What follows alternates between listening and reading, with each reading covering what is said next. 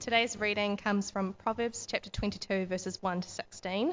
Um, if you have a church Bible near to you, um, today's reading can be found on page 647. So I'll just give you a moment to find that.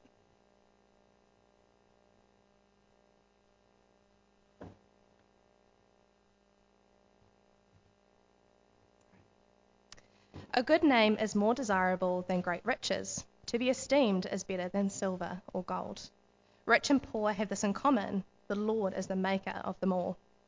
A prudent man sees danger and takes refuge, but the simple keeps going and suffers for it. Humility and the fear of the Lord bring wealth and honor in life. In the paths of the wicked lie thorns and snares, but he who guards his soul stays far from them. Train a child in the way he should go, and when he is old, he will not turn from it. The rich rule over the poor, and the borrower is servant to the lender. He who sows wickedness reaps trouble, and the rod of his fury will be destroyed. A generous man will himself be blessed, for he shares his food with the poor. Drive out the mocker, and out goes strife, quarrels and insults are ended.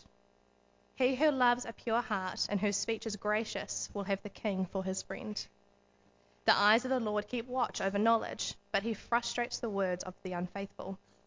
The sluggard says, There is a lion outside, or I will be murdered in the streets. The mouth of an adulteress is a deep pit.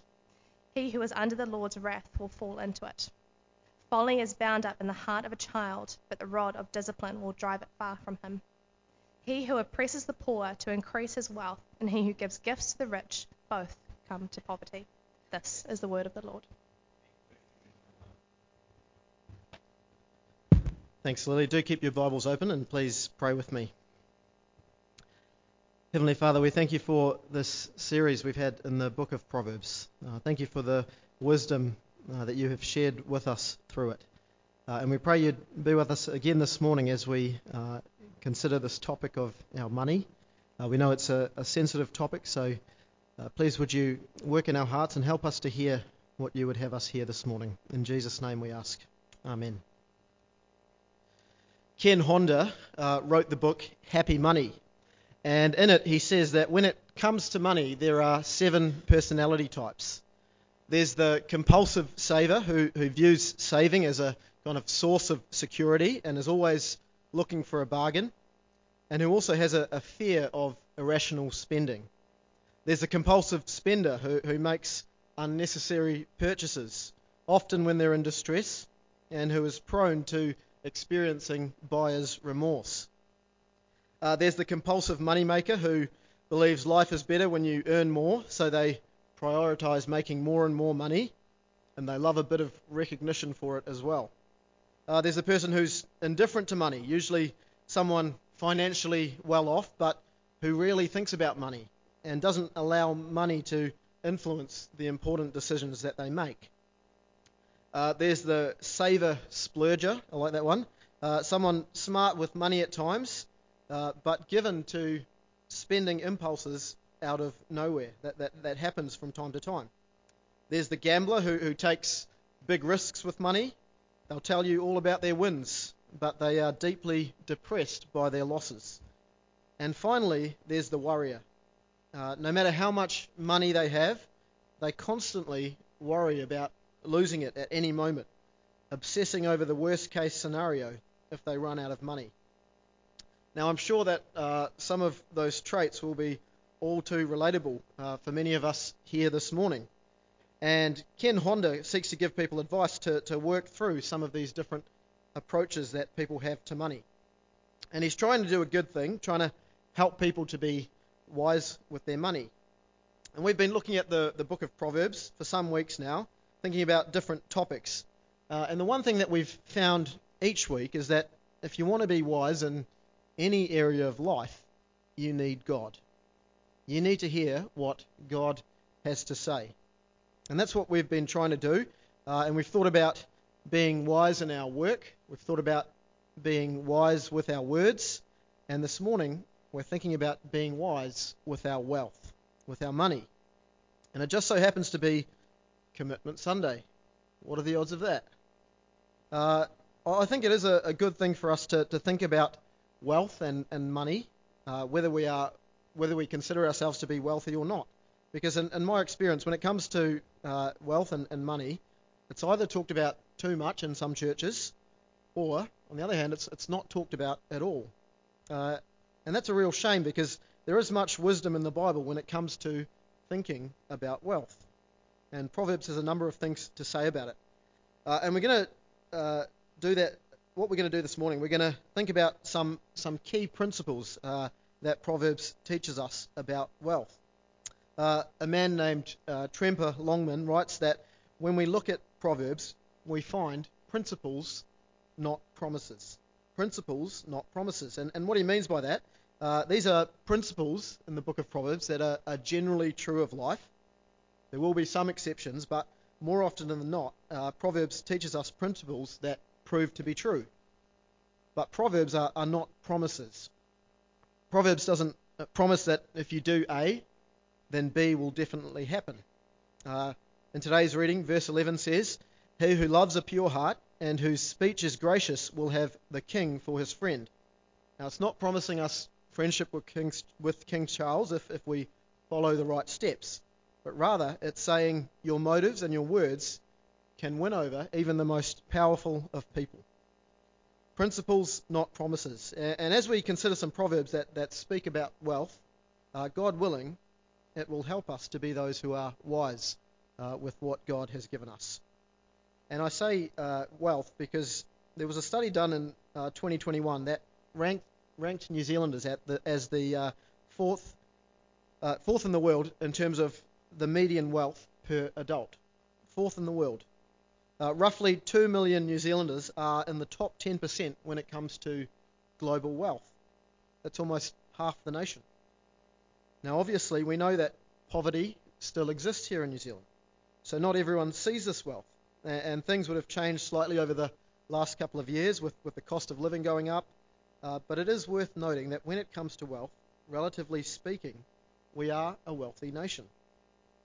Now, the first principle that we see in Proverbs is that wealth is a good thing. Uh, sometimes there's this underlying belief that wealth is, is bad, but the Bible never, sell, uh, never says that wealth in and of itself is a bad thing. Uh, it certainly warns us of some of the pitfalls that wealth can bring, and we'll spend some time thinking about those a little bit later on. But wealth, in and of itself, is good. Uh, some of the people we meet in the Bible are wealthy. Abraham was a wealthy man. Job was wealthy, as were David and Solomon. Uh, in the New Testament, we hear of people like Dorcas and Lydia, uh, who, who were apparently wealthy. And Proverbs tells us that there are a number of benefits to wealth. Proverbs 14:24 says, "The wealth of the wise is their crown." Uh, in chapter 8, as as wisdom calls out, we're told that uh, verse 18, "With me are riches and honor, enduring wealth and prosperity." Wealth is often spoken of as, as dwelling with wisdom. Uh, wealth often points to wisdom. Proverbs 10:15 says, "The wealth of the rich is a fortified city, but poverty is the ruin of the poor. Uh, wealth can be a good thing because it provides a, a certain level of security. Uh, so when the, the hot water cylinder is busted in your house, or the heat pump isn't working in the middle of winter, or the car needs uh, multiple repairs to, to pass the warrant, wealth offers us a level of security. Uh, wealth allows us food and drink and shelter, uh, and it, it's a good thing. So that, that's the first principle we, we see in Proverbs. Uh, the second is that we are to be generous with our wealth. Over the years, Christians have shown the, the good that can be done with wealth. Uh, many wealthy people in the history of the church have, have used their wealth for good things. Uh, at the start of the year, you might remember we had a, a morning uh, thinking about some influential people in church history, and one of the women we heard about was Selina, Countess of Huntingdon. Uh, she was around in the 18th century and was someone who used her wealth to great effect.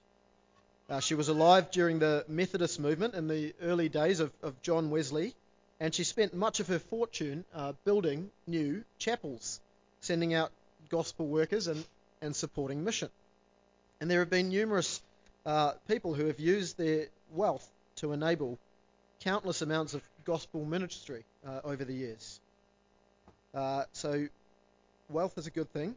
Be generous for the sake of the gospel with your wealth. Uh, but we're also to be generous towards those who are poor. Uh, in our passage, verse 9 says this A generous man will himself be blessed, for he shares his food with the poor. I mentioned the wealth of our country, uh, and the other side of that is, of course, we're also a country that has its fair share of poverty. Uh, Proverbs 29:7 says, "The righteous care about justice for the poor; the wicked have no such concern." Uh, and I think many of us find it tricky to to know the way to go about uh, caring for the poor. Uh, there are a number of great organisations we can support that do this work so well. Uh, the Shirley Community Trust, which, a, which a number of people at St Stephen's are involved in, uh, being one of those. Uh, I've mentioned this quote from Charles Spurgeon before. It goes like this If you give a man the gospel, wrap it in a sandwich. And if you give a man a sandwich, wrap it in the gospel. Uh, and I know some of you do this very well. Uh, I, I, know of people who offer groceries to, to those who are in need uh, and gentle encouragement to look to the Lord in times of need. Now, I'm not going to say too much more on that, other than as Christians, our generosity should involve a level of care and concern for those who are poor. Uh, the third principle that we see this morning use your wealth to honour God. Proverbs 3 9 and 10. Honour the Lord with your wealth, with the first fruits of all your crops. Then your barns will be filled to overflowing, and your vats will brim over with new wine. Uh, this idea of first fruits is actually quite common in the Old Testament. Uh, the people of God were, were called to do this in, by, uh, by tithing.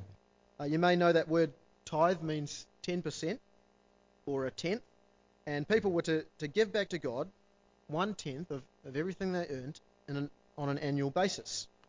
And the beauty of the tithe was that it, it didn't matter whether you had a little or whether you had lots, because everyone was giving the same portion. 10%. Now, there were times in, in the Old Testament when God's people actually withheld their tithe. And we see an instance like this in uh, Malachi chapter 3, uh, where, where God says, Will man rob God? Yet you are robbing me. But you say, How have we robbed you? In your tithes and contributions. You are cursed with a curse, for you are robbing me, the whole nation of you. Uh, God says his people are robbing him when they failed to tithe. Uh, the tithe in the Old Testament was, uh, you might remember, initially set up by God to support the work of the Levites, who were one of the, the 12 tribes of Israel. And they were set apart to kind of take care of the spiritual and educational needs of the people. But you may remember as well that they had no land of their own, and so these tithes supported them. Now, when we jump ahead to the, the New Testament, there is no command to tithe. Uh, some people think the, the 10%, the, the 10% is, is still binding for God's people. Uh, but certainly what seems to be more stressed in the New Testament is generosity.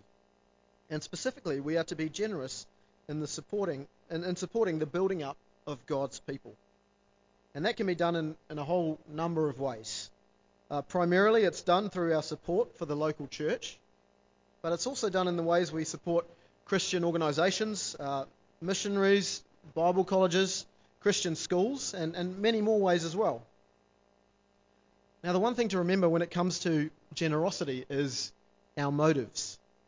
Uh, we've been going back to the, the very start of the Bible in, in recent weeks, and in Genesis, we see that when God created the world and tasked Adam and Eve to rule over creation, they weren't given ownership of the world, they were called to be stewards, they were called to manage it. They were to manage everything that God had provided. And when it comes to thinking about our generosity, rather than thinking about wealth as belonging to us, it's more helpful to think of it as belonging to God. Paul, in his first letter to Timothy, picks up on this idea of God being the provider of wealth. Uh, he says in chapter 6 Command those who are rich in this present world not to be arrogant, not to put their hope in wealth, which is so uncertain but to put their hope in God, who richly provides us with everything. And so our generosity to God's kingdom is, give, is us giving back a portion to God of what He has given to us. Now, for some people, giving back to God may mean less than 10% in a, in a particular season uh, because making ends meet is, is hard enough at the moment. Uh, think of the, the pensioner who, who barely has enough to uh, cover meals. Or think of the single parent who is juggling bill after bill. Think of the student struggling to pay rent. Being generous in, in some seasons may mean giving less than 10%. For others, generosity will mean giving more than 10% of your income uh, because you earn a bit more and, and see opportunities to invest in the growth of God's kingdom. Uh, we should be wise in the ways that we do that. That's part of what it means to be good stewards, which, which the Bible encourages us to be. So, wealth is good. Uh, be generous with your wealth and honour God with your wealth. Uh, and while there are many good things about wealth, the, Pro- the, book of Proverbs also warns us about some of the pitfalls of wealth. Uh, the fourth principle for us to remember is that wealth doesn't last. Proverbs 23 4 and 5. Do not wear yourself out to get rich. Have the wisdom to show restraint.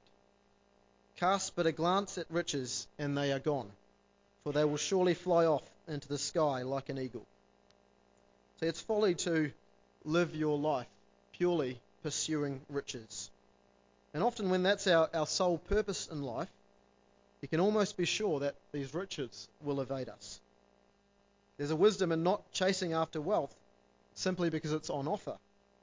Uh, we've heard, I'm sure we've all heard examples of people who've had opportunities to further their careers and boost their, their bank balances significantly, and all it's going to cost them is everything. Uh, and some have managed to avoid that trap, knowing that wealth isn't everything because it's not going to last. Others have, have dived, dived in head first, only to find themselves uh, burnt out, deeply dissatisfied. Uh, often, family life ends up in turmoil because of the cost of acquiring wealth. Wealth doesn't last, and, and more importantly, it will be of no use to us eternally. Uh, Proverbs 11:4. Riches won't help on the day of judgment, but right living can save you from death. See, when we when we stand before Jesus on the day of judgment, he won't say to us, "Away from me," because your bank balance doesn't have enough zeros. Uh, Jesus does say there's a, there's a different type of treasure that we should store up. Matthew 6, uh, 19 to 21. Do not store up for yourselves treasures on earth, where moth and rust and where thieves, uh, where moth and rust destroy, and where thieves break in and steal. But store up for yourselves treasures in heaven, where moth and rust do not destroy, and where thieves do not break in and steal. For where your treasure is, there also your heart will be. Don't waste your life pursuing treasures that won't last, uh, especially when it's going to cost you relationally, uh, when it's going to be detrimental to your faith. The fifth principle that Proverbs teaches us uh, is that the way we pursue wealth matters. The way we pursue wealth matters. Uh, we touched on this briefly last week as we thought about work. If riches uh, are our end goal, then most of us will, will probably find ourselves in a position where we'll do anything to get there.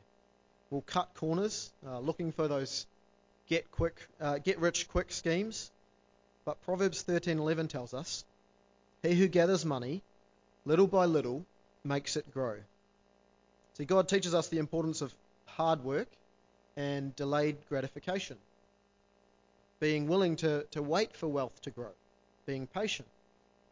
Proverbs 11:18 The wicked man earns deceptive wages, but he who sows righteousness reaps a sure reward. It's very easy in life to pursue wealth in a way that deceives others. There are some companies these days that, that do exactly that, uh, charging ludicrous amounts simply because they can, taking advantage of, of the vulnerable, who often have no alternative, no, nowhere else to go.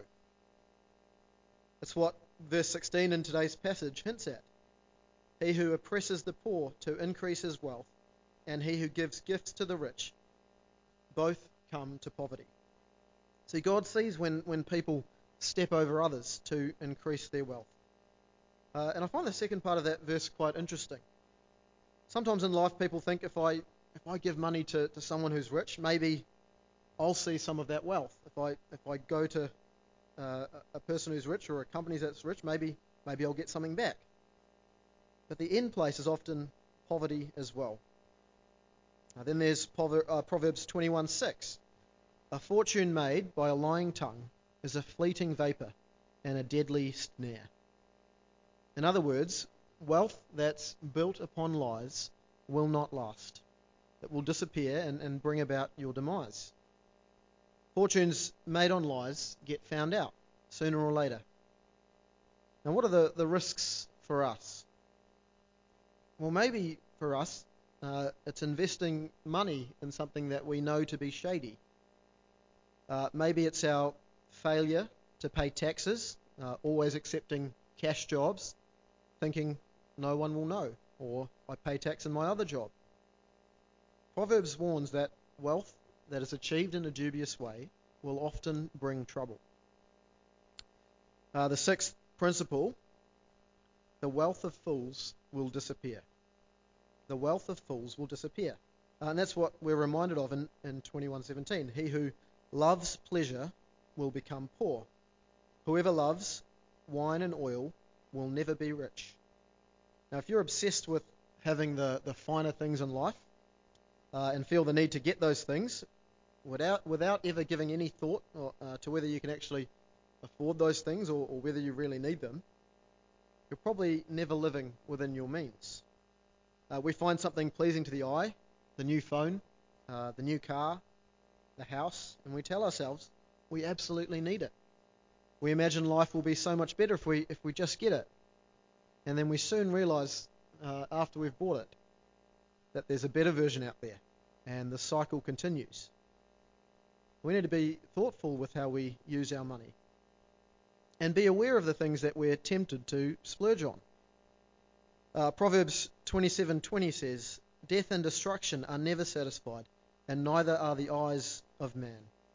Uh, and I think the, the point in that verse is that it's often the case that our eyes cause us to chase after worldly possessions. But what we find in our pursuit is that these possessions don't satisfy as we hope, or for as long as we hope. Uh, as we've seen, there are, there are a number of dangers when it comes to wealth, uh, which is why I think uh, this man named Agur uh, prays in Proverbs 30, verse 8 Give me neither poverty nor riches, but give me only my daily bread. Now, he's someone who's come to realize the troubles that riches can bring if we're not careful. He knows that poverty, uh, that poverty has its own troubles, so he prays something in between. And there's wisdom in that, knowing how easily our hearts are drawn to wealth. In the face of the dangers that can come with wealth, uh, I love Proverbs 16:8. Better a little with righteousness than much gain with injustice. Better a little with righteousness than much gain with injustice. For some of us, uh, large amounts of wealth may not be our lot in life. And Proverbs says it's better, you, it's better to know you've lived in a godly way and lack wealth than to gain wealth in an unjust way. Proverbs says you can very much live an honourable life without wealth. So we've seen some of the, the benefits of wealth, we've seen some of the pitfalls, uh, but above all, we need to remember the one who has ma- uh, made us wealthy in the way that matters most. 2 Corinthians 8, uh, verse 9 says this For you know the grace of our Lord Jesus Christ, that though he was rich, Yet for your sakes he became poor, so that through his poverty you might become rich.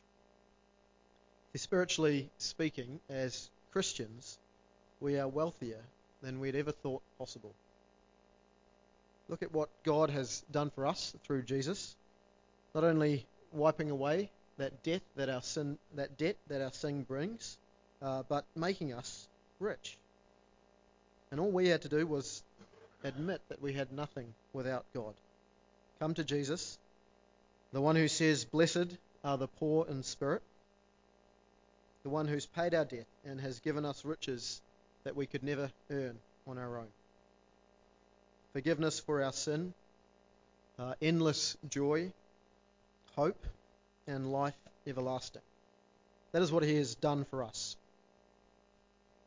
So, uh, if you're able to grow wealth, uh, do it in the right way. If not, uh, and if you're a Christian, well, then don't panic. You have spiritual wealth that is what ultimately counts. Uh, and once each of us realizes just how rich we are in Christ Jesus, it will allow us to be truly generous with the physical wealth that we do have. And not only that, with our, with our time, with our energy, and in the ways we love and care for one another. Uh, let me finish with these words from a hymn uh, that was written about a hundred years ago. It says, I'd rather have Jesus than silver or gold. I'd rather be his than have riches untold. I'd rather have Jesus than houses or land. I'd rather be led by his nail pierced hands. Uh, this Commitment Sunday, may we all remember the riches that are ours, that are ours in Christ Jesus, and let us remember his commitment to us. Amen.